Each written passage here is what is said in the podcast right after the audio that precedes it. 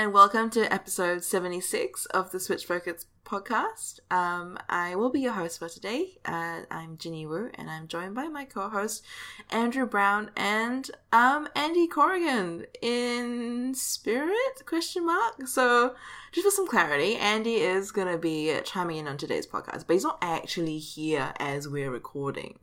So, um, so there's a little bit of, you know, desynchron- desynchronicity, that is probably why. Um, but we're glad to have him back. Um, and we have got a pretty big show for you guys today. So we're going to talk about a number of things like the Direct, which was some pretty huge news for all of us Pokemon fans, and also a number of games that we played this week. And the list is decently long. Um, once we're done with that, we're going to hit you with our E3 predictions and then talk to you about what we're going to be playing coming forward. All right. So, Andrew, big episode. How are you feeling? I'm scared. Someone hold me. Um, I don't think we can really do this. Yeah, it's, it's going to be a pretty big one. Um, I know that we mentioned that we were going to cover off the Smash patch notes individually um, in all of in all of their glory last week, but they are long, folks. They are so long, and uh, lots of them also involve sort of really minor or well individual character tweaks. Um, and we didn't know how many uh, Ness mains are out there. Um, but um, there's a lot of information in there which we which we think probably is extraneous to y'all good folk. So we're gonna do your salt and link you the patch notes anyway in our show notes. But we're not gonna we're gonna spare you the uh, the the rigmarole of us going through every single change to every single character this week. Um, because why Pokemon much more fascinating. All right, so we're to wrap this up and move into our first segment for this week, which is the latest Switch news. Let's crack into the latest Switch news for the week, and it is really just one big thing. It is the Sword and Shield Direct, dun, dun, dun, which we were all very excited about. Well, I was very excited about. I know earlier in the week um, there were hints, you know, um, people talking about kaiju and Godzilla, and I was like, why is this a conversation that we're having um, in the Pokemon sphere? And then when the direct came out, it all made sense. So, um, just a, a quick rundown, I suppose, of some of the major points that people have latched onto um, after the direct, which you all would have seen floating around on Twitter. We have got information now about the region that the game is set in. We knew it was going to be in the fake United Kingdom already from before. Um, but apparently, the most popular form of entertainment in fake UK is fighting. Uh, nothing new there. Much like in life. yeah. yeah, just like in life, you know, it's getting casual Pokemon knife fights behind dumpsters. That's that's the thing. Pokemon hooligans just lurking on every street corner, getting into fights with rival clubs. rival clubs. How do you how do you feel about once again revisiting the uh, animal cage fighting sphere uncritically with the Pokemon series? Uh, I'm tired of it. I'm tired of it. Okay. Mm-hmm. After the last Pokemon Direct, I complained about how safe it looked. And, like, you know, it's a Pokemon game, so uh, we know what to expect from a Pokemon game, but you can still mm-hmm. shake things up. Every region, the most popular thing is Pokemon battles. It's the most popular thing in the world. In every region you go to, everybody does mm-hmm. Pokemon battles. So, you know, saying that it's the most popular thing is duh. It's obvious. So, but it got me thinking like I would really like to see this shaken up. Like there be a region where Pokemon battles aren't popular. So you have to go to an effort to find underground fighting leagues to compete in. And maybe all of your equipment is cobbled together junk because nobody actually will sell Pokeballs professionally. So you have to go to like a back alley shop and buy these cheap Pokeballs that don't actually work very well. And, you know, I think the series could really be revitalized if they would explore an idea like that rather than mm. just having you know another region another eight gyms like and even sun and moon did move away from the gyms and i, I was kind of sad to hear that they're bringing the gyms back here it, it's just the last direct i was disappointed by how safe it was and there was more in this direct that i was happy to see but this direct still felt really safe. That's fair enough. Um, I don't know how enamored I am with extending the whole Pokemon Fight Club metaphor even further. Um, seeing as how like the whole average age of what I think it was the average age of a kid in this game, like we're looking at like you know we're like eleven to to fourteen. Like I don't know how I feel about like kids going into back alleys to look for illegal cage fights. Oh well. I mean, entertaining. Age them up then. yeah, and you know what? Actually, yeah, you know what? I would be happy with that. Can we get some aged up Pokemon up in this joint? Like, c- can we can we stop like playing as literal children? Yeah. I find it incredibly strange sometimes the things that people say to you in the overworld when you're a child. Um, and also it just seems frankly quite irresponsible. Free range children. like if if battling is the most popular form of entertainment, surely there should be like an average age for that, you know, like old enough to buy cigarettes, old enough to battle, you know? Not like Oh, you're 11, time to throw you out there with your Pokemon and time to, to punch other things in the face. And like, I mean, parents don't sign any consent forms. Like, what is this? Like, it's just so irresponsible. Like, can we can we get like an older Pokemon? I just am really passionate about aging up the series. If we're gonna go in the Pokemon Colosseum RPG direction, where all the main characters are adults, why why don't we just age up everyone else? Age up the main character. You know, I feel like Yeah. it gives the series more, more more room to, to to progress and grow and maybe introduce different topics and whatnot. Like it clearly this clearly is a regular Pokemon game that has additional, I would say, elements that we found in the old Pokemon GameCube RPGs, right? Like the elements are clearly there. So if the franchise is moving in this direction, let's just go all out. You know, do away with the kids. Yeah. Pokemon is for adults. Let's do it. Like even the opening of the Detective Pikachu movie was the first Oh, scene yeah. in that movie was Tim and his 20 something friend going out and trying to capture Yeah. a Cubone and failing miserably at it. And it was great. Yeah. It was hilarious. And it definitely connected with people who played the game in the 90s and were now Tim's age. Yeah. I don't think sure. there would be anything wrong with aging the characters up a little bit, just a little bit. Like you know, even just go the Mm. Final Fantasy route, make them seventeen and pretend they're forty.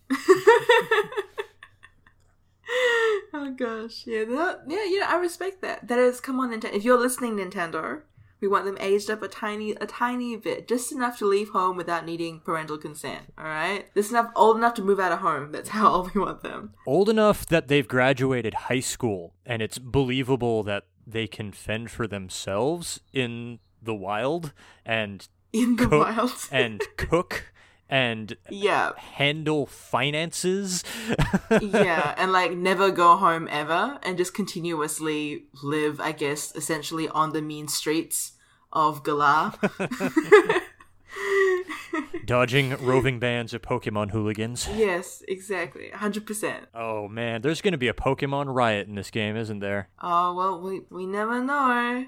We're going to end up somewhere in Ireland and something is going to happen and suddenly the Catholics and the Protestants are going to be attacking each other. Or alternately, there's going to be alternatively Groudon's going to appear, split the continent, and then we're going to have Brexit all over again. but we'll see. Anything could really oh, happen. oh, there's you know? going to be so many Brexit jokes about this game, aren't there? I hadn't even thought about that. Yeah, oh no. Exactly. I, I am sure there are going to be a million and one screenshots when the game comes out about Brexit because I mean Nintendo y'all did pick y'all did pick the UK. You picked it. You really you really went there during this time.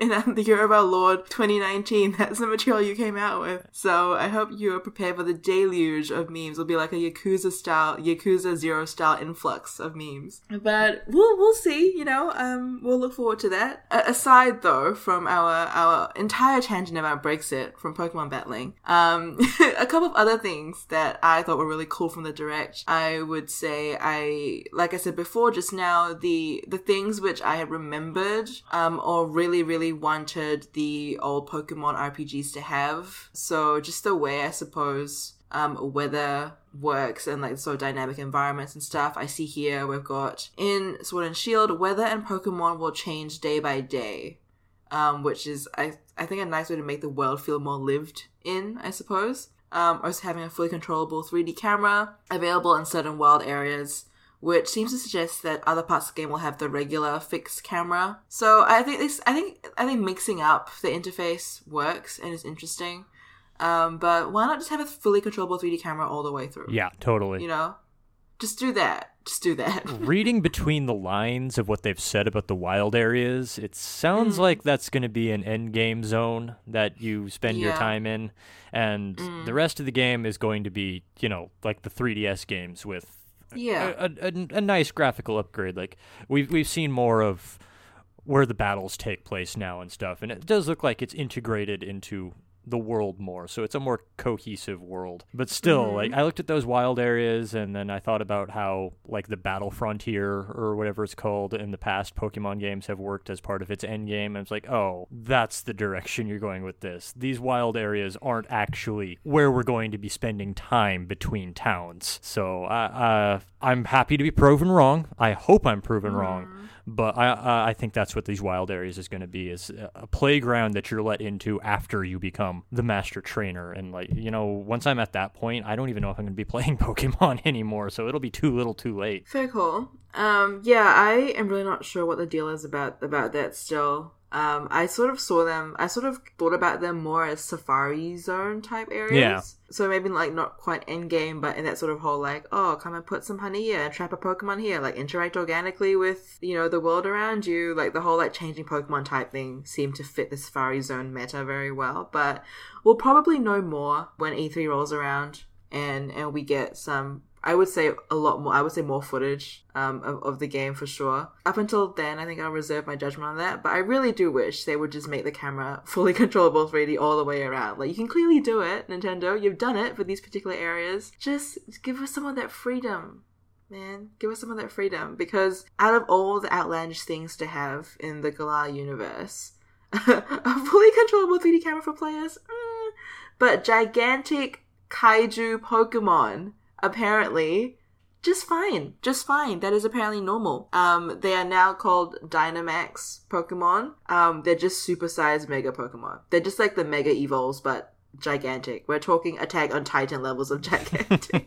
And from the footage it looks like i guess that the gym battles are going to revolve around dynamax pokemon which seems to me frankly irresponsible and architecturally impossible but um, I'm, I, I'm just saying I've seen the size of some of these gyms, you know, not big, but th- that's fine. That is how things are going to work. Um, and there are going to be raid battles, which I see they're kind of pulling from the Pokemon Go side of the franchise, whereby it's going to be four trainers versus one wild Dynamax Pokemon. So, I love me some kaiju. I love me some mechs. I love me sort of supersized monster anime. So I am completely fine with a gigantic Pikachu wiping the floor with me. In fact, I relish the opportunity to have my butt kicked by a gigantic Pikachu. But that being said, how do you feel about this? And does it feel kind of gimmicky to you? Yeah, pretty much. I mean, if you just this is kind of sucking all the fun out of it, but if you just abstract it mm. as just a technical thing, you're just making the, the polygons bigger. That's all you're doing. I mean, it's not that impressive. Uh, mechanically, it just sounds like Mega Pokemon. I mean, and I, I barely used Mega Pokemon in X and Y and in Sun and Moon because I, I thought they were kind of boring.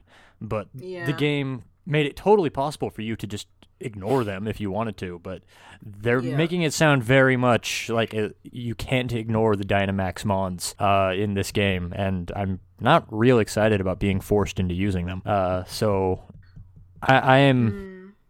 the wild areas thumbs up everything else hovering hand i don't know eh, could be good could be bad i'm concerned Fair call. Um, like I said, all on board that Kaiju Pokemon train. Give it Yeah. to me. But the raid the raid fights are great I, i'm all for those but i'm just like why do we then have to control the giant size pokemon why yeah, uh, why can't my Litten just be a Litten? Why does it have to evolve into a pro wrestler?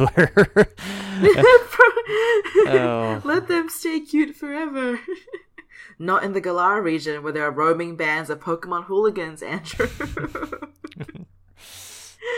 oh bless. Well, that is that is I suppose that is that um from the direct. Oh, honorable mention to uh, Wooloo the sheep Pokemon.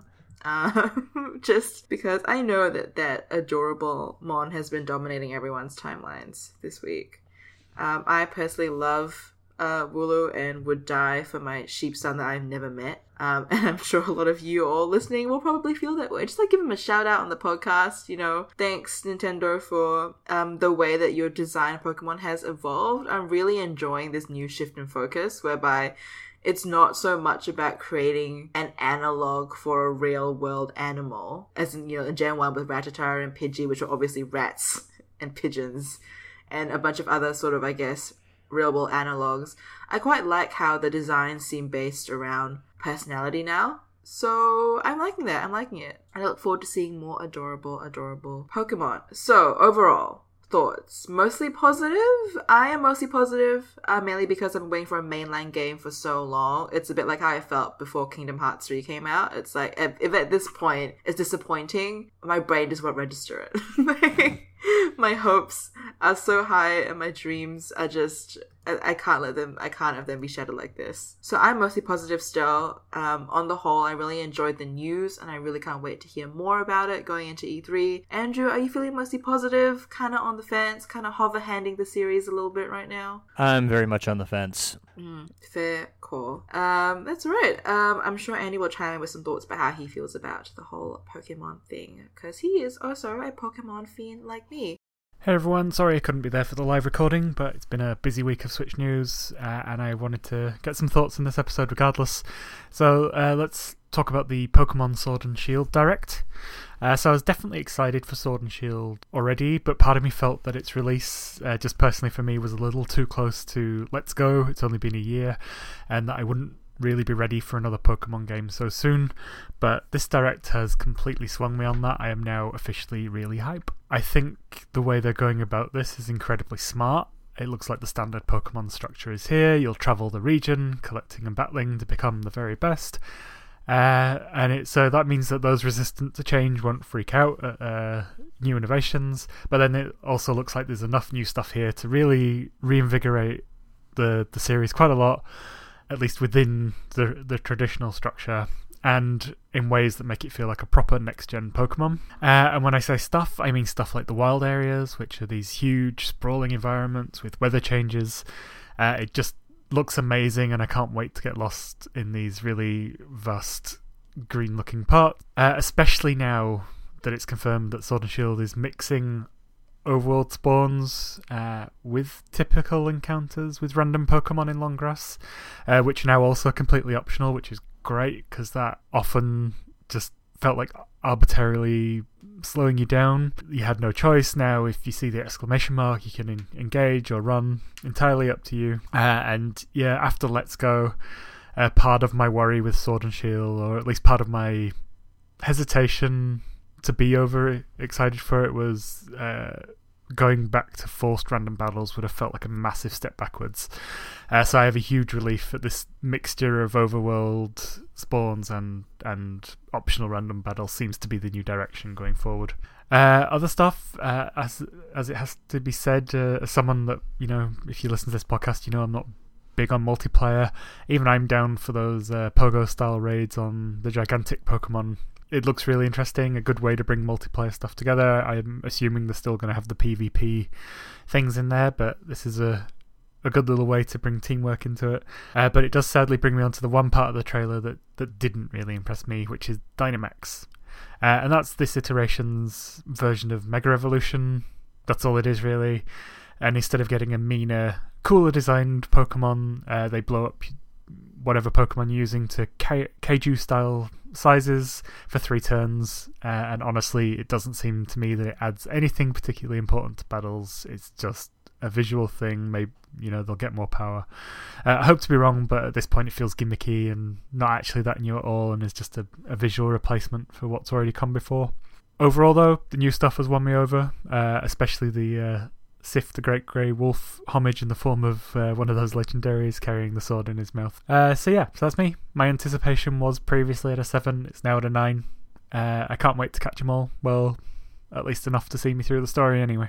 On the whole, um, I think as a group, we're all at varying level, varying levels of excitement for this upcoming Pokemon game. But are you going to get Sword or Shield if you do get it? Well, having been the downer that I've been the past few minutes, I, I got the double pack pre-ordered. oh bless! There, oh, there we have it, folks. For posterity, Andrew has bought both sword and shield. For those out there, he's not a naysayer. Um, just a very, very informed critic. He's bought both. I'm gonna go Pokemon Sword just because it reminds me of the vine of the kid running around and it's like, what have you got there? And It's like a knife. Yeah, I, I want to be knife dog. So I'm gonna go sword, and hopefully Andy goes shield. Um, Andy's we'll gonna go sword because of Sif and Dark Souls. We all know this. Okay, you know what? You're probably right. So it looks like Andrew will be the sole sword player um, on the team.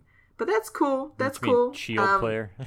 Shield player. Sorry, yeah, the sole shield player on this stack swords team. But yeah, as we find out more about this Pokemon game, we're obviously gonna um, give you guys little updates along the way. We will have an E3 episode, I suspect. We're obviously doing predictions this week, but there's gonna be more E3 news for us to cover next time. So hopefully, when you hear us say Pokemon next, we're gonna have some updates for you on Pokemon Sword and Shield. The United Kingdom is, is separated forever. Let's move on into the next section of this week's podcast, which is going to be what we played this week. So, for some highlights, we've got the Iconoclast, um, we've got Masquerada, and Timespinner, as well as two small games from me, one of which I am particularly excited to talk about. And let's get the show on the road.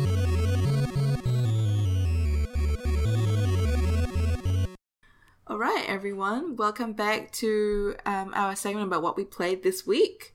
So, like I said, we've got a pretty bumper list for y'all, um, and we're going to kick off with a title, but um, that Andrew checked out this week, Iconoclast. So, I personally have heard plenty of mixed things about this. So, let's see if Andrew can set the record straight for me. Andrew, what is it? What do you do in it? And did you like it? Iconoclast was a big deal when it came out early last year. Uh, I think it was a PSN game, uh, and I, from what I understand, the development history on this game's actually been followed for quite some time. So maybe a lot of that good feeling was just a result of this person, Joakim Sandberg, who has been working on this game for quite some time, and he finally finished it and put it out. So that might account for where all those good feelings came from. And this game is really well made. It has really good production values. The music is excellent. Uh, the graphics and the animation are really high quality, and the bosses are just fantastic. They're incredibly well designed. Uh, each one has some unique gimmick to it, so that way each one has you doing something a little different in the constraints of this uh, action platformer. But there's maybe too much of a good thing there, uh, because by the end of the game, I was like, seriously, another boss. Uh, it really did start to drag the game down towards the end, and kind of messed with the pacing uh, because you know you're you're you're chugging along very nicely towards the next set piece or even towards the next boss that you're expecting to fight and then mm-hmm. suddenly this character you've never seen before shows up and you have a boss fight with them first. So i think that was maybe over designed there. Maybe some you know you got to murder your darlings. You you got to you've got to cut something no matter how much you like it. And i I think i think a boss or two could have been cut out and it would have been to the game's strength Sure. but having said that, the bosses are the best thing in this game, and if you want to play Iconoclast, maybe find a, a friend who has a completed save file and just play through the boss rush there. You'll get the best things that are in this game that way, and you want to. It'll only take you a half an hour to see it all, but. Iconoclast, outside of the bosses, is an adventure platformer. It's in the style of Metroid or uh, an IGA designed Castlevania game. Uh, and it has similar problems to game that I played earlier this year called Feudal Alloy. Uh, I complained in Feudal Alloy where when I found something hidden in the environment, it wasn't always an upgrade. Whereas in Metroid or in Castlevania, you find a hit point upgrade, it's a hit point upgrade. You get more health. Uh, but in Feudal Alloy, you'd find an upgrade and it would be something you'd equip. And maybe it wasn't better, maybe it's even worse than what you already have. You can't know until you find it. Very similar problem with Iconoclast, which has a system in it called tweaks, which are three different upgrades that you can equip on your character at any given time. And when you find things hidden in the environment, they're actually crafting pieces for these tweaks that you can build at a crafting station uh, in each of the towns. These tweaks do pretty negligible things. Like one of them Yeah. like lets you breathe underwater for a little bit longer. Another one prevents you from taking damage, and then the tweak actually goes away until you restore it. And I'll talk about that more mm-hmm. in a minute. And another one lets you like spin your melee weapon longer. It's all pretty minor upgrades. And then the real problem with it is how the tweak system actually works is they're like shields that you equip on your character basically. And once you get hit by one then you lose one and you get hit a second time you'll lose your second tweak. You get hit a third time you lose your third tweak. And it's pretty easy to get hit in this game. So quite often i found that these tweaks that I was putting a lot of effort into crafting and finding the parts for and upgrading, I wasn't even really using them. Yeah, so it was a lot of effort and a lot of energy going into these really negligible upgrades that quite often I was not even actually using.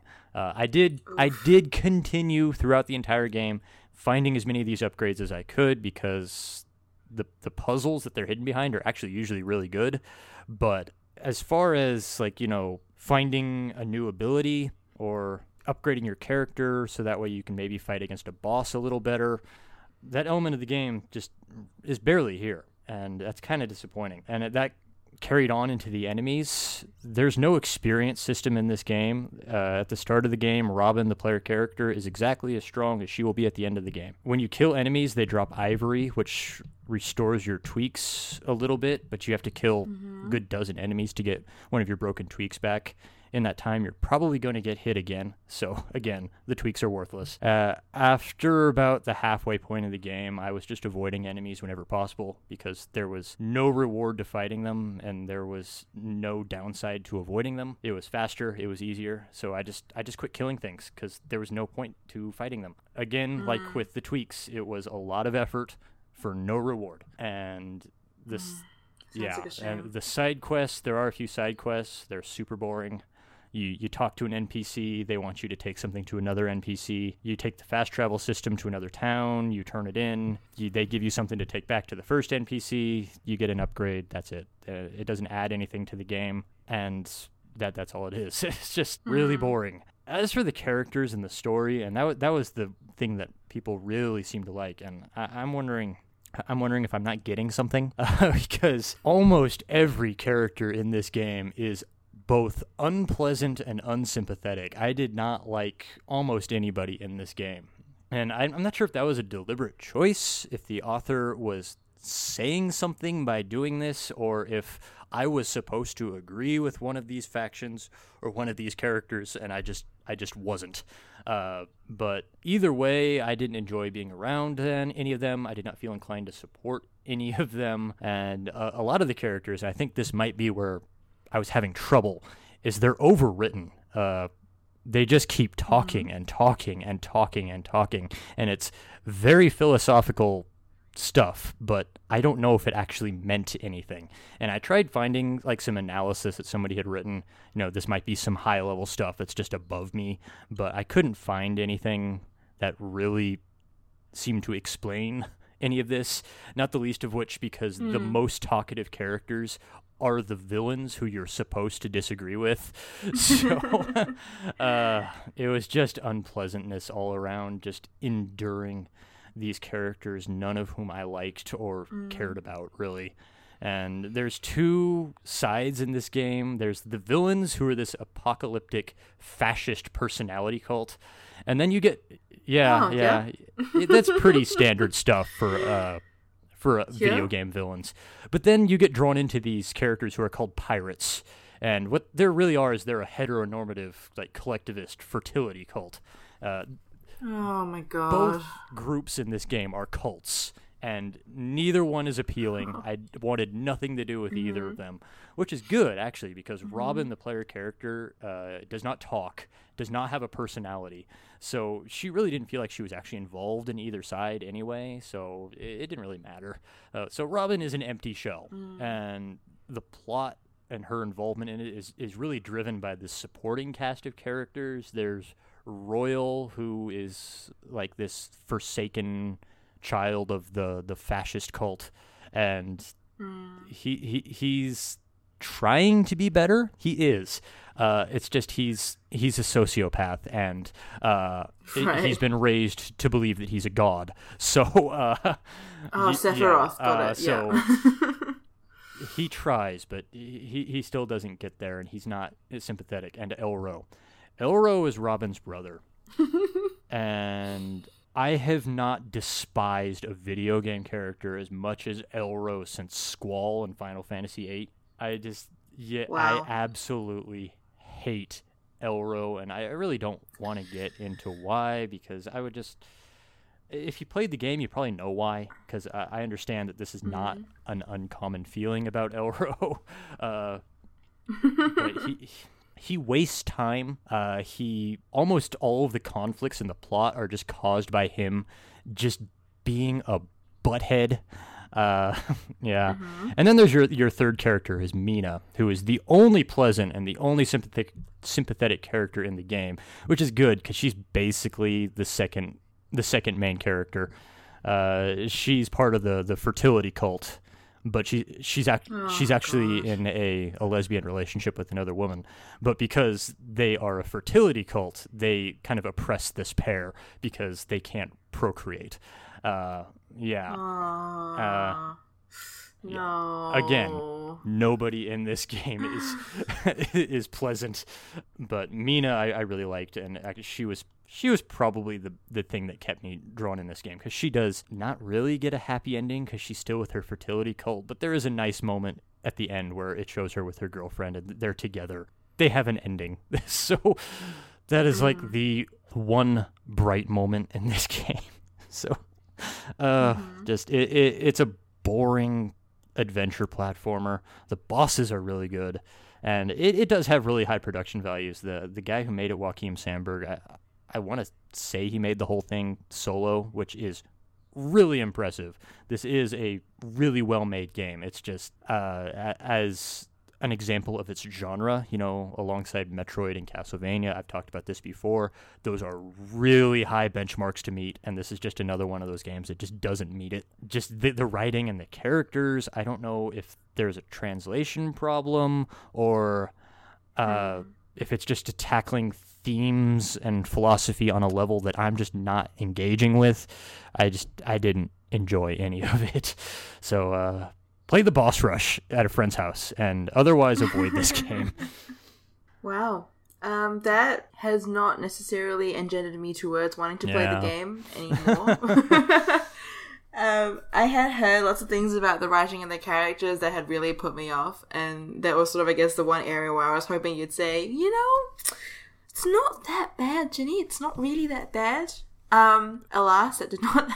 With some of the characters, I just started clicking through their text because I was just so tired oh, no. of reading the no. rants about just just the rants. No. I was just so done. it's like if you have something to say, say it in two sentences, then move on. It's called yeah. yeah. Fair call. Uh, really, really not sold on the heteronormative collectivist fertility cult. Strange Those are that supposed to be our good guys, apparently, near as I can tell. yeah, yeah. Strange, strange that that I wouldn't be sold on that particular lifestyle, but um, you know that's all right. Um, it it sounds like just a lot of overwrought writing um affected what could have been a really good experience. Um, so mm, yeah, well, I'm I'm I'm glad that you experienced it anyway. Um, like you said, it was a really, really, really, really, really, really hyped game when it came out. So I I probably had high hopes peripherally for it. Um, but yeah, good to know a little bit more to make an informed choice. So this week I also played a game which um, had a lot of hype around it when it first came out. Um, this is more than over a year ago, and it is a game which is called Masquerada. I think I'm pronouncing that right. Yeah, it is is Masquerada, and it is called Masquerada Songs and Shadows. So this was released probably in 2016 initially on the PC, I believe, um, and now um, more recently on the Switch. And it is essentially a, an isometric RPG developed by a Singaporean studio. Woo! Shout out to, to my home country. And the one thing that the project got a lot of buzz for is it's fully voice acted. Every single line of dialogue is voice acted. Wow. Every single interaction fully voice acted um, by the likes of people like Matt Mercer and other really famous voice actors. So I don't know how they managed that um, for a game with like a twenty dollar price point um, on the PC. I, I really don't know how they managed that um, from what I would consider to be a relatively small studio that's only ever produced two games. I mean, great that that happened. Still don't know how. Money. Very curious to very curious as to find out why. Open checkbook, swivel wrist. Yeah, probably. Um, but um, it is essentially, um, like I said, an isometric RPG, well, tactical RPG set in, I guess, an analog for Renaissance Venice. And and the premise here is that you've got supreme class survivor, you've got the haves and the have-nots, and the haves are people that use masks to do magic. And essentially, if you are of the haves, you can do magic, have a fancy fancy mask, um, and have access to all manner of good things in life, better job opportunities, you know, more money, access to the government, to bureaucracy, blah blah blah. If you're a have not, you can't use any magic, you have no mask, and you essentially live like anyone else would have lived in the Renaissance period that was a have not. Uh, awfully. Pretty badly. And the game kind of throws you into the middle of of a civil war between the lower classes and the upper classes um, which has been started by people who have people who I guess they have not stealing these magic masks from the upper classes to arm themselves and perform magic and I guess level up the status quo. So your role in this whole shebang um, is you play a magic detective. Ooh. Yeah, you're a detective. You're an expert investigator. So you used to work for the government um, until your brother was key in the civilian uprising because um, your family are previously have-nots. Um, and you get exiled from the city for five years because of that, for crimes against the state. And then mysteriously, they let you back to solve the mysterious kidnapping of a diplomat. Um, that's and somehow you get pulled back into the web of intrigue. You know, you get pulled back into the rebellion, into into your brothers. You know, sort of uprising and into what that meant for the city. And it's a very very interesting mix of of subjects um, I thought. So it has, I would say, I d- I don't want to say Dragon Age style politics, politicking because it's not as involved, uh, it's not as involved in role playing as a Bioware game. But I think that it has an incredible amount of story that it conveys incredibly well. Um, so unlike, I suppose, the the rants that characters go on, um, potentially in Iconoclast, the the dialogue between characters seems very, very focused on establishing motives. Um, and as you go through, as you progress throughout locations in the game and you find certain, I guess, like shiny points of interest, the game fleshes out evolving lore entries in a journal that you're keeping. Um, and kind of drip feeds you the lore of the world over time, as opposed to just kind of throwing all in and being like, "You've read this book. Here's a hundred years of history about the Civil War in this game world. As you progress through the world and you pick up things, it fleshes out these diary style entries that you're writing um, to help build out your idea of the of the lore in the world. So I found that really interesting and also great because I really hate reading word dumps. Yeah. I hate it. I Mhm. cannot stress enough how much takes me out of the moment. If I'm running around and the game's saying, all right, there's a time sensitive mission. Someone's gonna die. We need to race to find this small child or she's gonna die. You know, or someone's gonna die or some family's gonna die. I really hate running into something that looks shiny, having the game pause, have a screen come up, and then just like a page of text. And I'm just thinking, if a kid's life is on the line here, I am not reading and running. Yeah. You know, that's a health and safety risk. I'm just straight running. I'm not doing any reading. I prefer audio logs, definitely. Yeah, so I really like that when um when you are running around and there's a conversation happening, the game's audio doesn't cut out. Like you know how sometimes when you're playing a game and there's preloaded audio scenes or like audio reactions.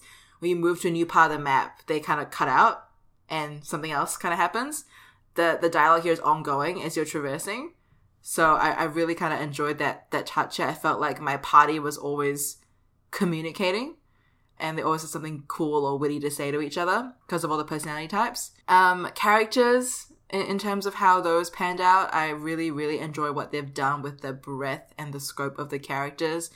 They have incredibly diverse cast in terms of sexuality, um, in terms of race, um, in terms of representation. So I really, really enjoyed that that was done, and also really can't understate how impressive and brave that was from a Singaporean studio where being gay is still essentially a crime. So really, really, really good work to uh, the Witching Hour Studios for incorporating a fully fleshed gay character, gay male character, because that is specifically what is illegal in Singapore. So really well done, very sens- very sensitively done, um, and I just really enjoyed the interplay between characters and the story and the way that all panned out. It is it is hard to tell a story like that, you know, c- class conflict, like you know, magic, anti-magic, all these common RPG tropes that we see all the time in in everything from Dragon Age to mobile ripoffs. It's really hard to tell a story that compellingly without getting into the nuts and bolts of the characters. And I think what they've done here with Masquerada being fully voice acted for all the characters um, is they've really kind of pulled that focus back onto how the characters see each other. It's not so much a story that explores the the wider world, but more the effect of the wider world on individuals. And so I found that really interesting. Combat wise, this is the one thing I'm going to say about the game, which is probably not a positive. Combat wise, it is uninspired. Yeah. Um, it is top down isometric RPG. So you know what that means. You're you've got four skills um, that have cooldowns. You can pause the game to go into tactical mode to position your characters. Um, it can pause that on each of your character's turns, I suppose, um, and you just uh, hit things. Spells happen. Um, there is nothing particularly novel or new about the interface, um, and the way that it's all kind of happening all at once. It's not turn based per se. Um, it can lead to a really really large visual mess because you know your characters will have huge AOE fields of skill, so will enemies. You know, characters and enemies will run around everywhere. You could position a character somewhere tab to a new one, and then have the AI go, you know what? I like my idea of running into the wall. I will run into the wall. You'll just go, God, please, why are you doing this? so, um, my, my one letdown is, is the combat, and I think it would have been better if there had maybe perhaps been a fully story focused mode like um, Planescape Torment, for example, where there was no combat. I would have been completely fine if the game had zero combat. Like it would have t- told a great story regardless and been entertaining. I didn't need any combat, but the frequency at which combat can occur in this game, just over time and the way that it plays out, um, I got quite tired of that. Um, probably around like maybe the ten hour or so mark. I was like, God, I really don't want to fight anything anymore. Like it just seems to remove me from the bits of the game that I care about.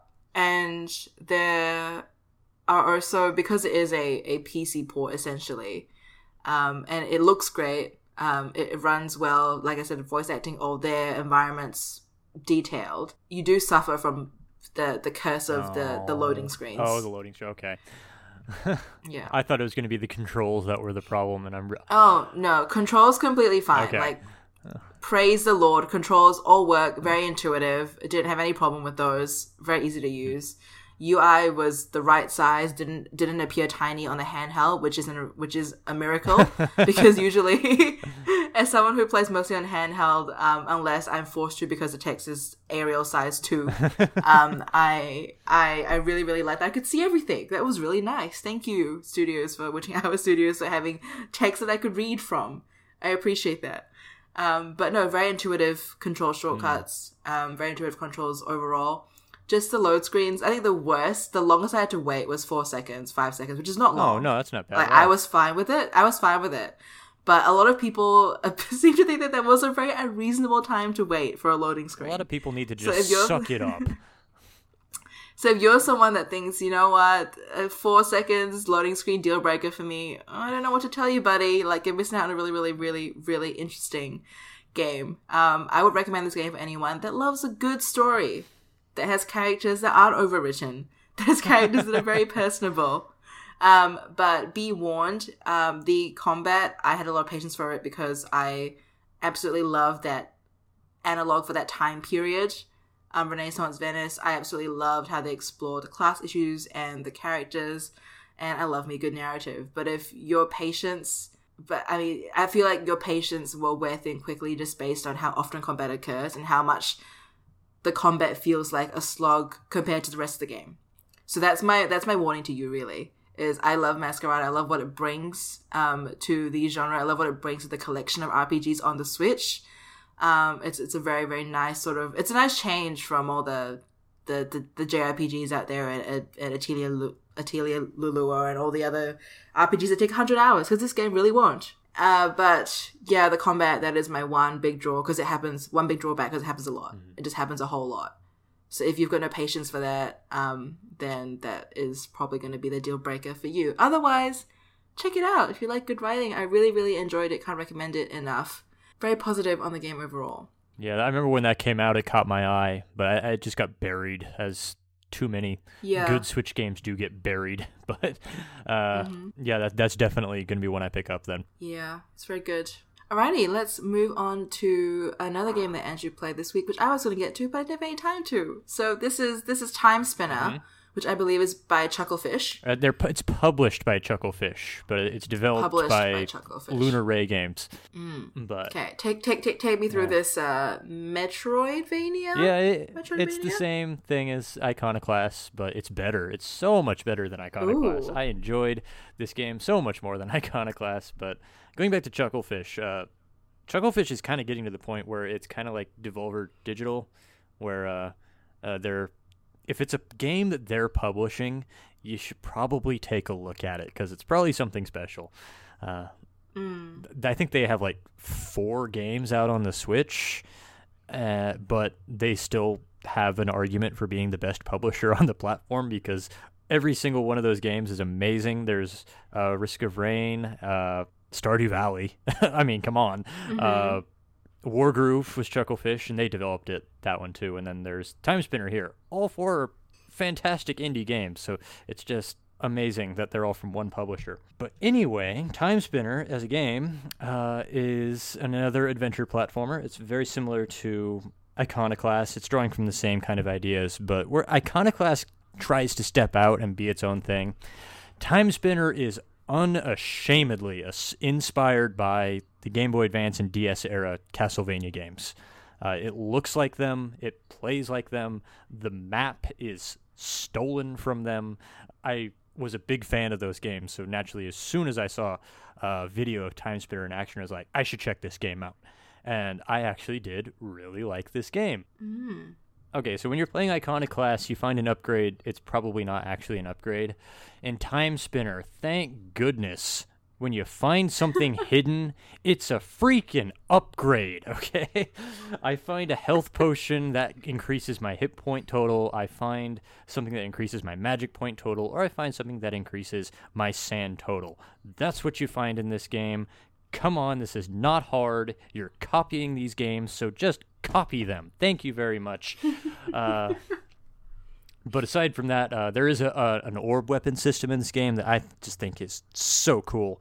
Uh, you you play as this woman who has these magical abilities, and she fights with these orbs, and she can have two of them spinning around her anytime.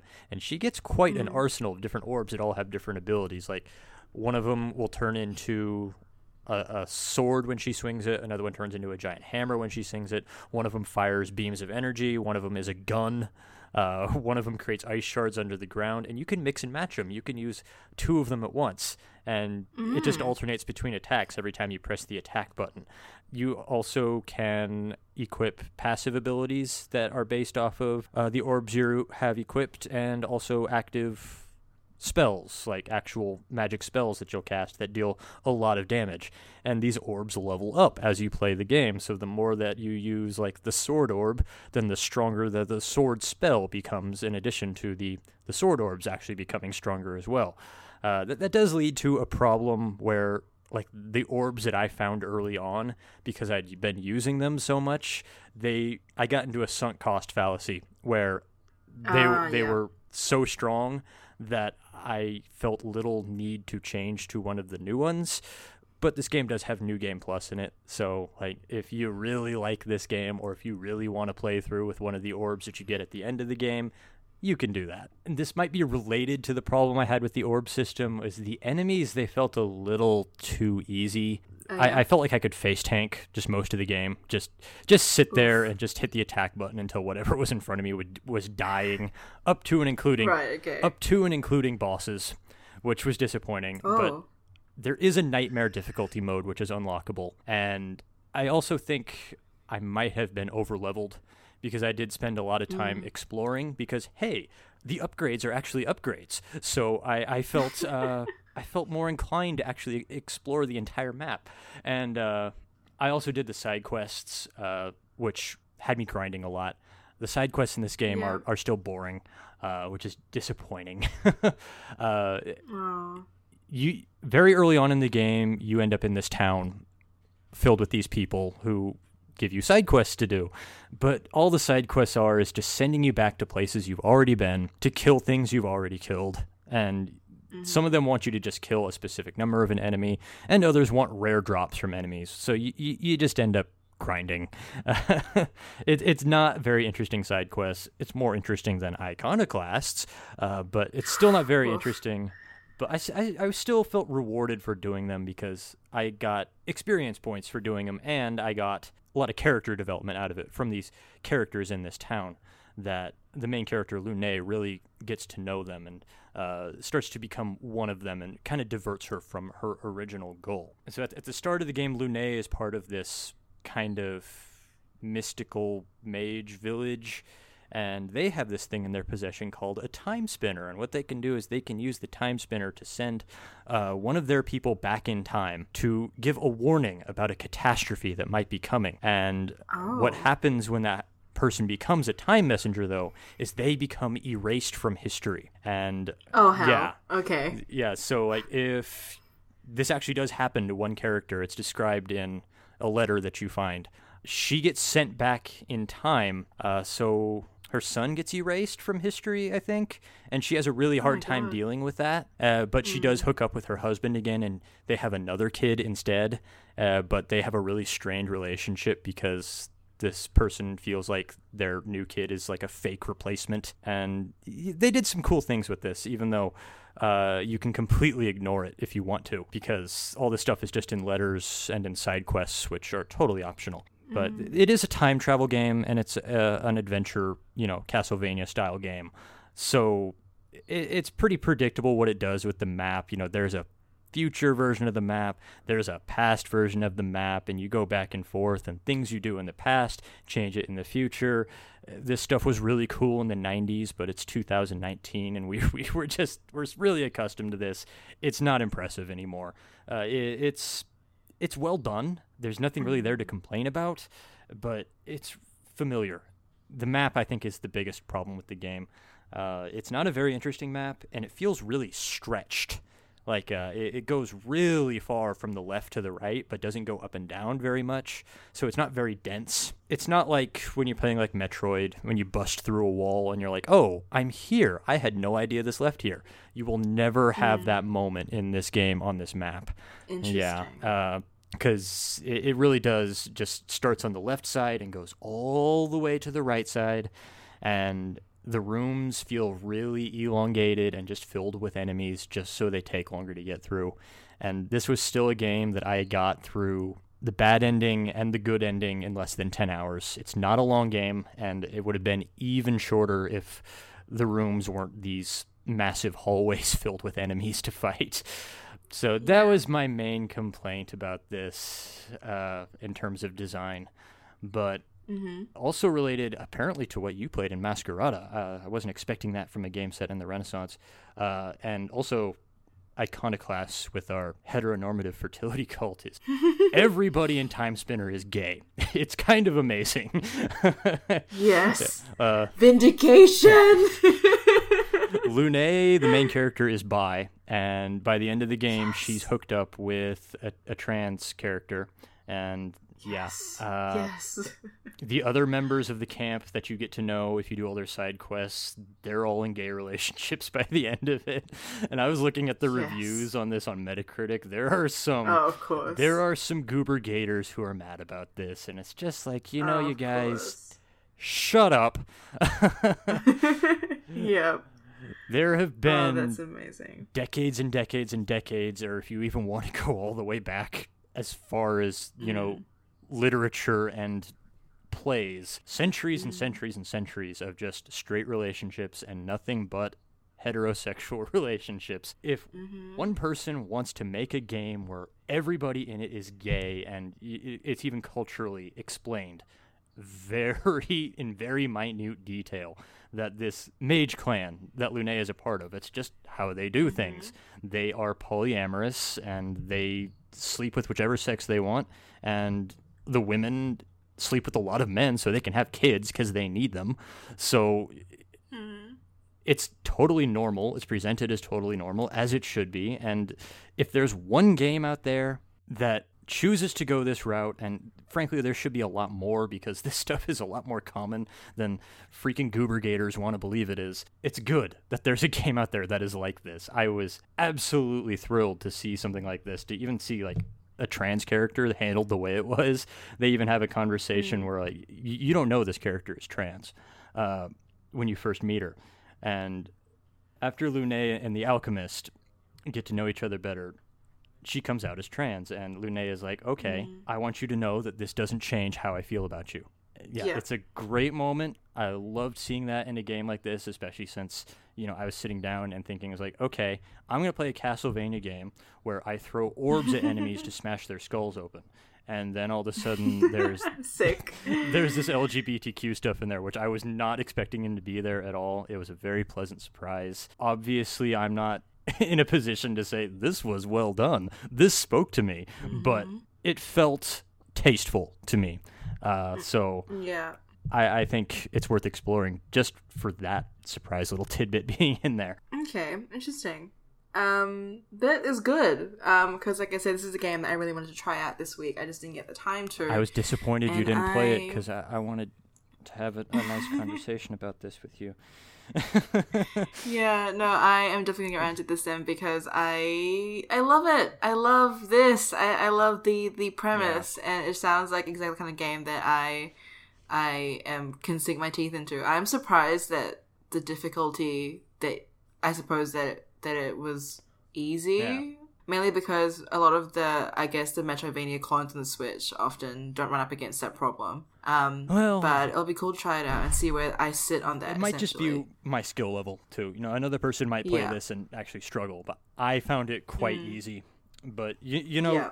just from your situation, you know, when you got like Mm. Iconoclast with Mina, one of our Mm-hmm. heroes being oppressed by apparently the good guys because she's in a lesbian Mm. relationship because that means she's not having kids, Mm. and then you, then you got Timespinner.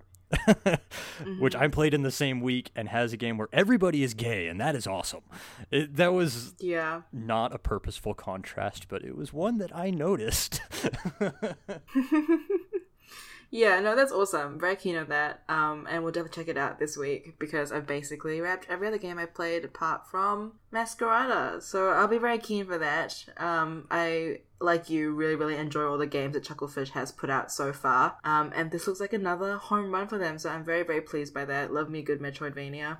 So speaking of Metroidvanias, uh, or Metroid likes, such as I hate using that term. So we've got Gato Roboto, which Andy and myself both played, which is the story of a little cat that could, a little cat in a mech suit that could. So um, Andy has spent some time with it as well, like I said, and he's gonna walk us through what the game's about and how he felt about it overall. So take it away, Andy. And hello once again, it's me again. Uh, just going to talk about something I've been playing this week, which is uh, Gato Roboto, a game developed by Doinksoft, published by Devolver Digital, uh, and it's a game that I've been obsessing over ever since I saw it on the Switch store a week back. Finally caved on Wednesday. Uh, so what's it all about? Uh, well, I've stated before that I really hate the term Metroidvania, uh, and I've seen that word bandied around a few times now for, for this game. Uh, but it absolutely does not fit here because there's no Vania to be found, only Metroid. Uh, Gato Roboto is basically a bite sized slice of Metroid, but instead of Samus Aran donning the mech suit, it's a kitty cat. Uh, not an anthropomorphic cat either, just a regular tabby. Begins with a space pilot called Gary investigating a signal on an abandoned research facility. Uh, satisfied that there's nothing to see, he's about to return to his usual business when his faithful kitty, Kiki, uh, jumps on the control panel in the same way that my cats jump on my keyboard to activate some obscure feature that no one on the internet knows how to disable.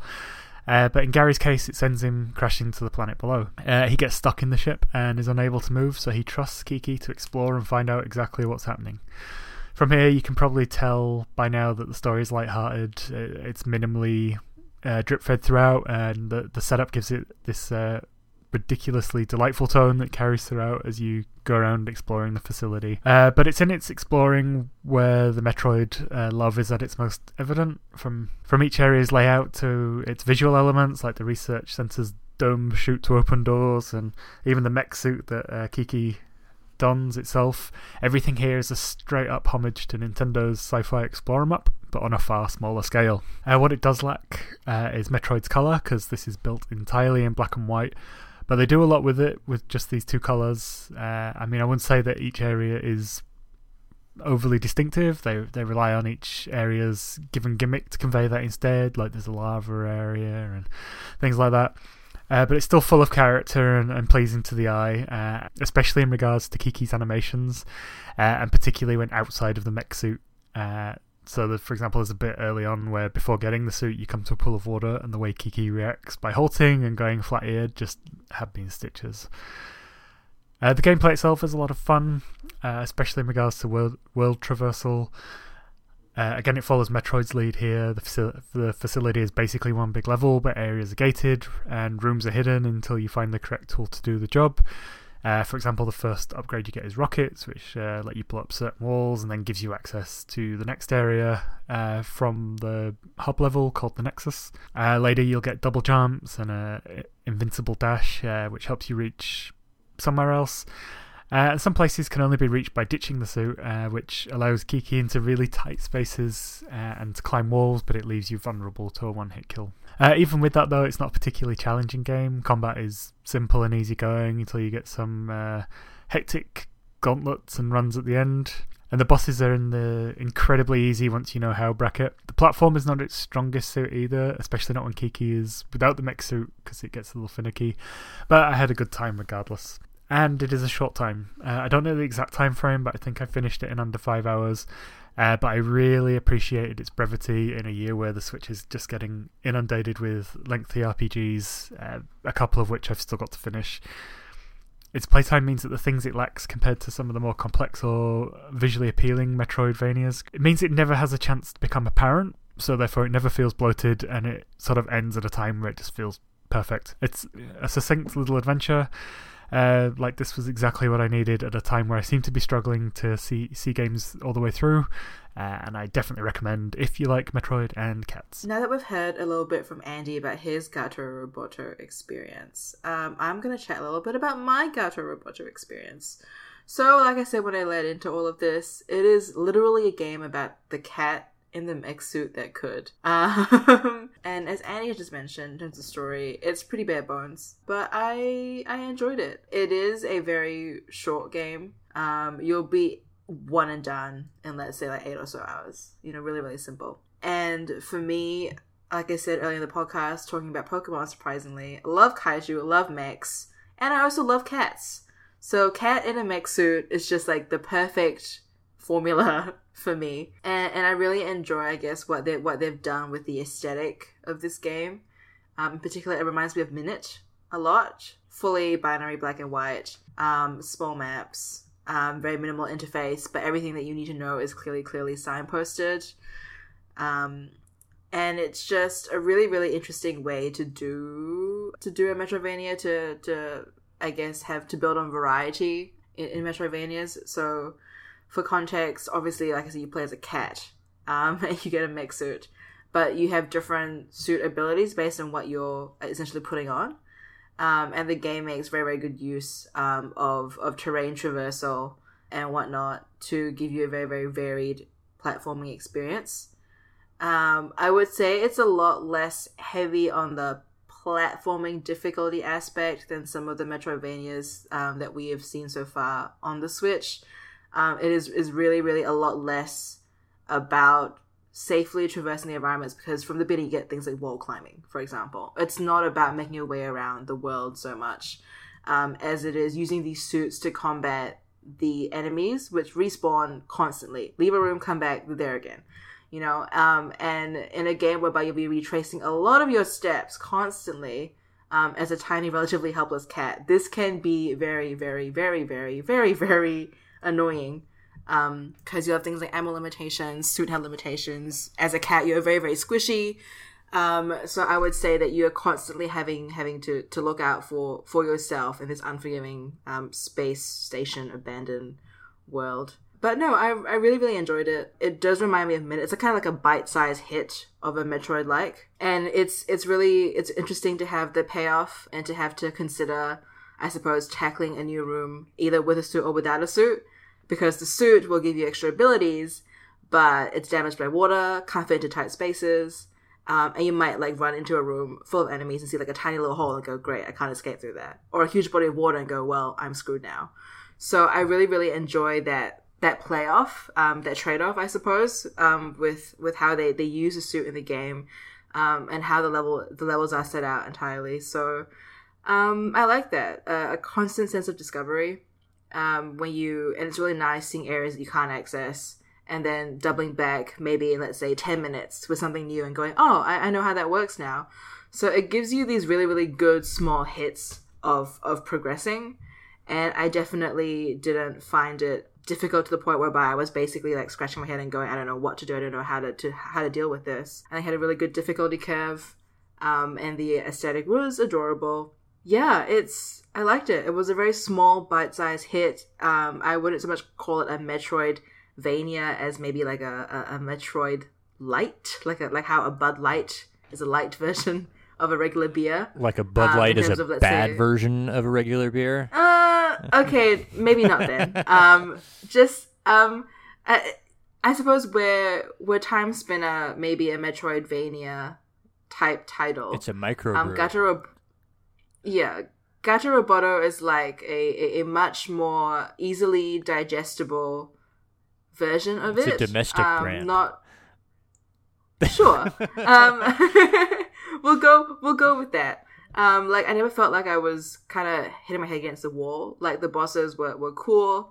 They were easy to defeat, but I never felt like I had to have like ten goes at something to get to get it done. It was a very nice bite sized hit of the stuff that I enjoy about like a tightly designed um, Metroidvania esque game. So if you want a quick hit um, of a game that's basically impeccably designed, really hilarious sound design. Um, I, I really enjoy the, the way that they have soundtracked enemies um, and and your your cat owner and just I'll leave it to you to experience, but they make some pretty hilarious noises. I really really enjoy what they've done with the design, the concept, the cat anime thing, beautiful. Um, so I love it. It's a bite-sized hit, and if you are someone that loves cats, loves mechs, and wants something a little less time intensive than some of the other games that we've just talked about in the podcast today, I highly recommend Gato Roboto, and I'm pretty sure Andy does too. Hey Ginny, Yeah, breaking news: yeah. Dream Daddy, a dad dating simulator, has been confirmed for Nintendo Switch. yes, this is the best. This is the best day for the gays. We did not plan this because this is Pride Month. This episode just happened. yeah, this is this is the best news for the gays ever. Sorry, Craig. I'm just over here gesturing in the air. This is yes, Pride Month. Happy Pride Month to everyone. We interrupt our regular scheduled programming to bring you this news that Dream Daddy is coming to the Nintendo Switch. Thank you. Praise Queen of the Gays, King of the Gays, whatever. This is amazing. This is great. Thank you, Elton. I'm, I'm sure we'll have something a little bit more coherent to, to say about this next week, um, when it will still be Pride Month, and we will still be loving all of all of our our our, our gay brethren in games. Um, and it is just uh, happy. I'm so happy, so happy. Um, anyway, yes, Dream Daddy news news aside, back to our regular schedule programming for one last game, one one one one one last game for this week's bumper episode. So this game um, is a little bit special to me, um, not because I'm particularly enamored with space, um, but because of the, the the the person behind the game. Um, so just for some context, um, the game that I'm talking about is Space War Arena. This has been out for quite a while. This is not like a current current week month release game. Is this based off like the Space War Space War?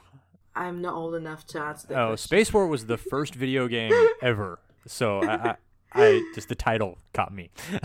Uh, um, sorry, yeah, I would, I am, I am not of age to answer that question. be I'm gonna have to be aged to up a bit. history, Ginny. you have to age me up a bit like those Galar kids to, to get a real answer out of me for that one. Um, but no, so Space War Arena um, is is a little bit special um, to me, um, mainly because of who has who had designed and, and, and I guess created the game. So just for some context, we did receive codes for um, Space War Arena, and we're gonna do a Space War Arena code giveaway. As this is a multiplayer game, we'll have multiple codes to give away so you can play with your mates. Um, but essentially, um, keep an eye out for how that's going to work um, on Twitter this week after our episode comes out. But, but, but, but, but, Space War Arena um, is by the person behind Ecco the Dolphin. So, um, in case you don't know what Ecco the Dolphin is, very, very, very iconic game of my childhood. Um, one of the few games that I, I played when I wasn't playing with those one of those weird like educational leapfrog pads that doubled as games back in the day. Um, Ecco the Dolphin was probably one of my favorite games um, ever. Um, I thought it was just iconic. It was a very very simple game. Um, you really kind of swarmed around as a dolphin. There were sharks. Um, you explored the deep blue sea. Um, the cover art was pretty metal for a kids game, is, is what I remember. The dolphin, like I was like, oh man, like my mom. I think when she bought it, she was like, you know, this dolphin looks really aggressive. and I was like, uh, I'm four, so so you know. But it, it is a very very classic game of the the, the Genesis Mega Drive era.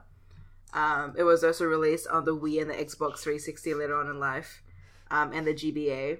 Uh, so it is a, a game with a very, very, very, very storied history. So yeah, that is Ecco the Dolphin for you. This game was created by Ed Annunziata, and it is not about dolphins. I just want to put it out there right now.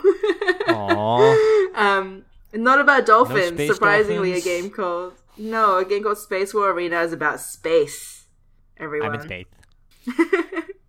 so uh, real time space combat um, that kind of remind that kind of reminds me of, of, of deck building elements. Um, I don't know if this is anything to do with the original Space War game, which Andy seems to be remembering from um, from the nineteen seventies, sixties, or something. Um, I wasn't around for that. Can't comment on the accuracy if this is like inspired by that at all or not. But um, I really enjoyed what I did play of Space War Arena. So I am the podcast unofficial multiplayer fiend, essentially. Um, and this is a really, really good multiplayer game. Um, but first, let's just, I guess, crack into to, to the bare bones of, of Space War Arena. Space War Arena um, is is basically a top down strategy game. Um, you have a base, your enemy has a base, you spawn ships, and you destroy your enemy's base. That's that is that is the T. That is how that works. Um, you win if you destroy the base. And yeah, the game is essentially just a series of these battles. I am not someone that plays a lot of games, I suppose, like Space War Arena, so I really appreciate the very, very involved tutorial. Um, what the game does is actually populates a, tutorial instance for each of the initial ship types that you have that you can unlock in the game. Um, so it makes you play through using these ships.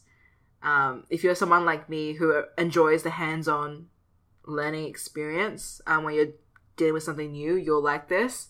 if you're someone that feels like you're being spoon fed this too much, you might hate this because um, it really does kind of slow down the start of the game a lot when you're literally sitting through how to use you know battle cruiser XYZ um, about four or five times. um, but uh, aside from that, once you clear all the tutorial stuff and you're into the I guess the main campaign of the game, you are basically collecting ships, uh, buffing up your base um, attacking enemies, destroying their bases, getting upgrades, you know, rinse, repeat, rinse, repeat, rinse, repeat. You might unlock a whole raft of ships, um, which all have really, really unique capabilities, but you can only bring eight to a battle. So that's where I sort of mentioned the the deck building, quote unquote, preparation element, whereby you need to make sure that you've got the right ships to combat who you think you're going to be facing down. So it's like a it's like a cost trade off thing. So like um, obviously fancier ships will cost more resources to spawn lower level ships, of course, less to spawn. Very, very simple deck building mechanic stuff, right? So you could, let's say, want to stem the tide of, of battle with some low cost ships and send them out, but then they'll die really quickly. Or vice versa, you might want to wait and send out some high cost ships, but then you risk your base getting damaged and, you know, vice versa. So it, it really is kind of about balancing the interplay, kind of like controlling your own space armada, essentially, um, and dealing with the enemy's own space armada. This sort of stuff single player, I am not incredibly compelled by.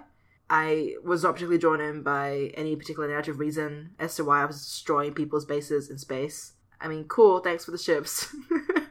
um, but it definitely is not the kind. It's not the kind of game that I think that requires a whole lot of narrative justification for the base mechanic. I feel like that's kind of a bit of, of waste almost. Um, but single player, it is it is not something that I would say I found particularly captivating. But the game does play a lot better multiplayer, in my opinion. Um, mainly because there is a, a competitive element to it. So this is same screen multiplayer, um, which again is like a very sort of like I guess nostalgia throwback, and I I do like it. It's got it's local one v one multiplayer, which I enjoy uh, that I've tried out anyway, and I, I I do think that when you've got someone on the other side that you know there's like a face to attach to the base, um, and someone to yell at um, when your when your ships mess up, that it makes the whole experience a lot more captivating. Having the whole sort of faceless enemy um, ship hovering in space thing doesn't really do the game any favors. Uh, but multiplayer, it just feels a lot more dynamic. It feels like the stakes are a lot higher. Maybe because my flatmates are now sick of me, um, having played all of all through the Mario multiplayer games with them. They now hate me, and it's now a very it's now a it's now a death dance to the end when we play multiplayer games in this flat. Um, but the uh, the tension was there. The tension was most definitely there, and yeah, I much enjoyed it this way. It is obviously a 180 from Ecco and the Dolphin. I cannot stress enough. Do not just because the game was made by the cool dude that made Ecco and the Dolphin. There are no dolphins, no dolphins, no underwater levels. This is literally just base on base spaceship combat. So if that is not your thing at all, then you want to tap out right now. Um, but if you're looking for a multiplayer game, um, which is a little bit more involved than the usual in terms of strategy, um, it has a really really cool flavor to it and a nice soundtrack, um, then I would yeah I, am happy to recommend Space War Arena. Um, but like I said, with a huge caveat that as a, as a single player game, I found it very very very very very very hard to get invested. So just let you guys know, multiplayer fans might be one for you. Single player fans, I don't know. So um, yeah, that is that is my verdict um, on Space War Arena. I don't know um, if you're gonna check it out, Andrew, at some point maybe you'll want to to hash out more of the single player stuff. But uh, that's sort of that's sort of my my take on the game at this point in time. And we will have a giveaway um, of codes, like I said, for Space War Arena. So watch um, on our Twitter, uh, Switch at Switch Focus Pod when this episode comes out. We're gonna give you some instructions on how to enter and be eligible for this giveaway. Um, and you too can enjoy uh, space warfare combat without dolphins with your friends, as your heart desires. Well, Ecco the Dolphin did have that one level underwater where you find the crashed UFO and the game suddenly got really scary. So it could still be set in the same universe. Maybe I haven't gone far enough in the single player campaign. Maybe there will be a gigantic Attack on Titan esque dolphin attacking my spaceship base. Who knows?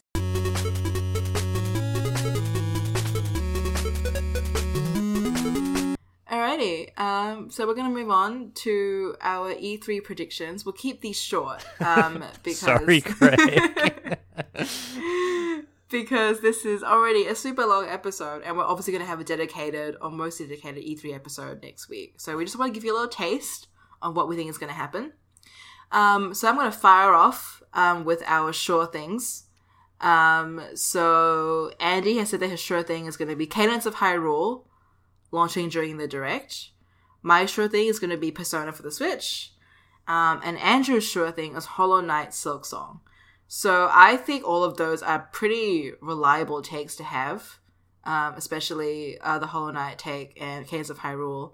My Persona one is probably the least reliable of all those takes. Um, but I think we've seen enough trailers for a Persona Switch game that it's it's possible, and E3 would be a good time to do it, especially with all the Royal announcements coming out around Persona at the same time. So yeah, you know, that's I, I feel I feel pretty positive about that. Uh, what about you, Andrew? Well, I, I picked Hollow Knight Silksong because Hollow Knight was the E3 release for the Switch last year, Mm-hmm. and Hollow Knight came out in 2017, very early 2017. It kind of got buried by all those great games that came out back then, and its Yeah. console release, especially its Switch release, was its second life. Uh, I think the developers owe a lot to the Switch release for the success and the notoriety the game has now. Uh, so I think Hollow Knight Silksong being featured during the Nintendo Direct at E3 is a, a, a sure thing. Yeah, fair call. Respect that, and totally expect to see that. It would be really great to see that because I love Hollow Knight, and I can't wait for this. We have got our last gen port predictions that are going to come out at E3. So for Andy, it was Dark Souls 2. I mean, okay. Such an Um, Andy I choice. predicted. I predicted The Witcher, which is a very Ginny choice. and Andrew predicted Spyro Reader trilogy why not? You know, I I, I would be okay with that. Um, I think all th- I think all are reasonably possible. I know there was some stuff this week, particularly about whether or not The Witcher Three would run. I doubt Witcher Three was going to be one of this. That's why I didn't say Witcher Three. I anticipate the original Witcher probably would be the best bet for a Switch There's a whole thing with the original one where it's PC only. Uh, Mm. th- I know that they made that one with like a, a really like a modded modded out engine for Baldur's Gate games. I think I want to say, uh, and they struggled with it, which is why they made their own engine starting for Witcher Two, and that's another reason Witcher Mm. Two was available on consoles. Uh, but that that's why Yeah. the original Witcher is still a PC exclusive. Uh, so I think if we were to see Witcher on the Switch, I think it would be Witcher 2, which would be an odd choice. I, I don't think people are really so hot on Witcher 2. uh, but Yeah, they're not. yeah, Thronebreaker, I think, would be the most likely guess for a Witcher port on Switch. Interesting. Okay, yeah, fair call. I'm happy to leave that one more open. And yeah, um, we've also got um, either predictions which we think are not going to happen, even though we want them to happen. So for Andy's, it's Nier Automata. I'm sorry, Andy, but good God, man. Such an Andy like, choice. how are we, how are we ever going to run Nier Automata on this? Andy, we can't even run Witcher 3, my guy. How are we ever going to run Nier? Andy, please. um, I said Shadow of the Colossus. Um, I think it's old enough that it's possible. Um, and, and Andrew, you said Witcher 3. yeah. So, yeah. Um, I think we're all sort of pushing the, the hardware limits here with our choices. well, that's of why what we, never going of to what we want. um, but it's what we want. Um, that's gonna happen. But if we get even one of these on this list, I will be super, Yeah. super stoked and really, really happy. Um, so, so we'll see. We'll see. Um, yeah, that's sort of our quick fire round of E3 predictions. So keep a note of these. Um, and let us know what yours end up being. Um, but we'll revisit these next episode, obviously, and yell about how wrong we all were when Witcher 3 slash of the Colossus slash Nier Automata comes to the Switch. Um, at some point, fingers and toes crossed. Okay, back again. Uh, this time for our little E3 prediction segment. Uh, so first up, my sure thing prediction is that Cadence of Hyrule will launch during Nintendo's E3 Direct. Everything is telling us that it's due in June, um, with no release date specified. The missing info kind of makes it completely obvious to me, so I'm sure we'll be uh, bopping along to that remix Zelda music very, very soon. My pick for last gen port is going to be Dark Souls 2. We've had the first one. Rumours have said originally that Bandai Namco were working on the full trilogy, and I reckon it'll be announced on the Direct and will be out before the year's end, or at least in quarter one in 2020. And my final prediction, which is the not a chance but I want it anyway category, is Nier Automata. uh, if only because I bounced off it on PS4. Uh, even knowing that it was completely my sort of game, but it being on the Switch would absolutely get me through it, and a lot quicker than it would on other platforms.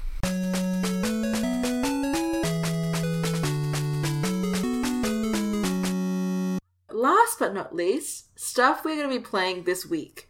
So um, I will be playing finishing off Masquerada, um, hopefully, and I'll be playing Timespinner because I support Pride Month. And I am so excited for it now after what Andrew has said. So that's what I'm going to be doing. Everyone is Um, gay.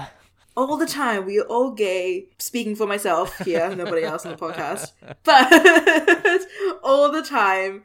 So excited to live this fantasy twenty four seven in Timespinner as well. on top of that, Andrew, you said that you're going to play whatever launches at E three. Yeah, Smart move, I think man. Andy's move. got a good call. Cadence of Hyrule is going to be their game where you can download it after this direct has ended.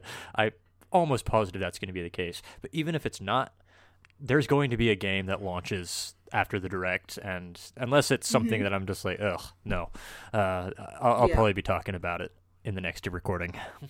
Cool, good call. And then Andy will let you know what he's going to play. Um, real quick, right now. Okay, so what I'm playing this coming week, uh, well, when I grabbed Gato Roboto, I also bought the Swords of Ditto, as I was like really into its art style. I, I was just as obsessed with that on the store as I was Gato Roboto.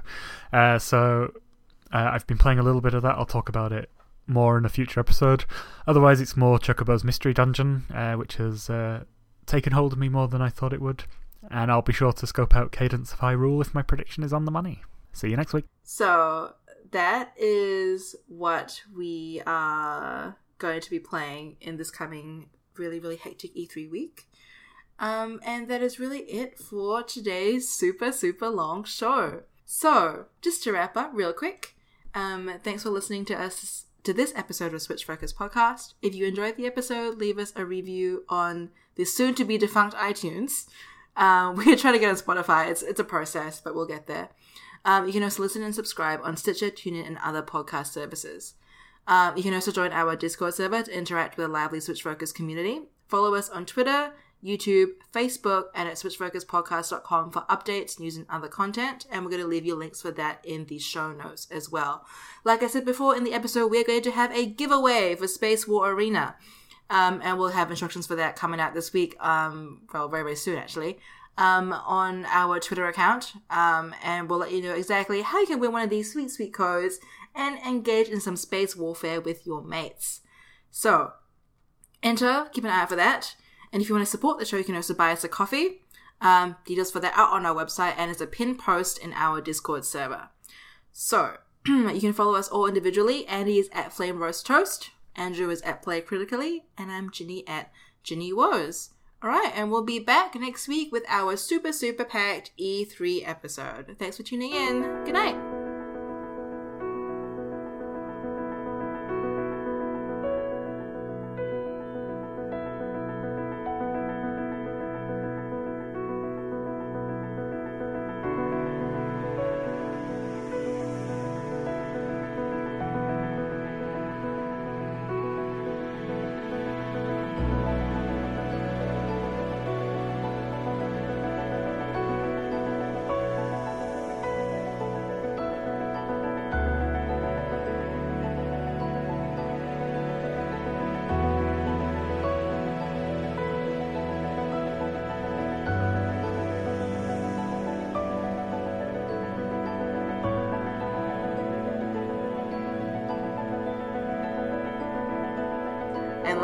Mean, parents don't sign any consent forms. Like, what is this? Like, it's just so irresponsible. Like, can we can we get like an older Pokemon?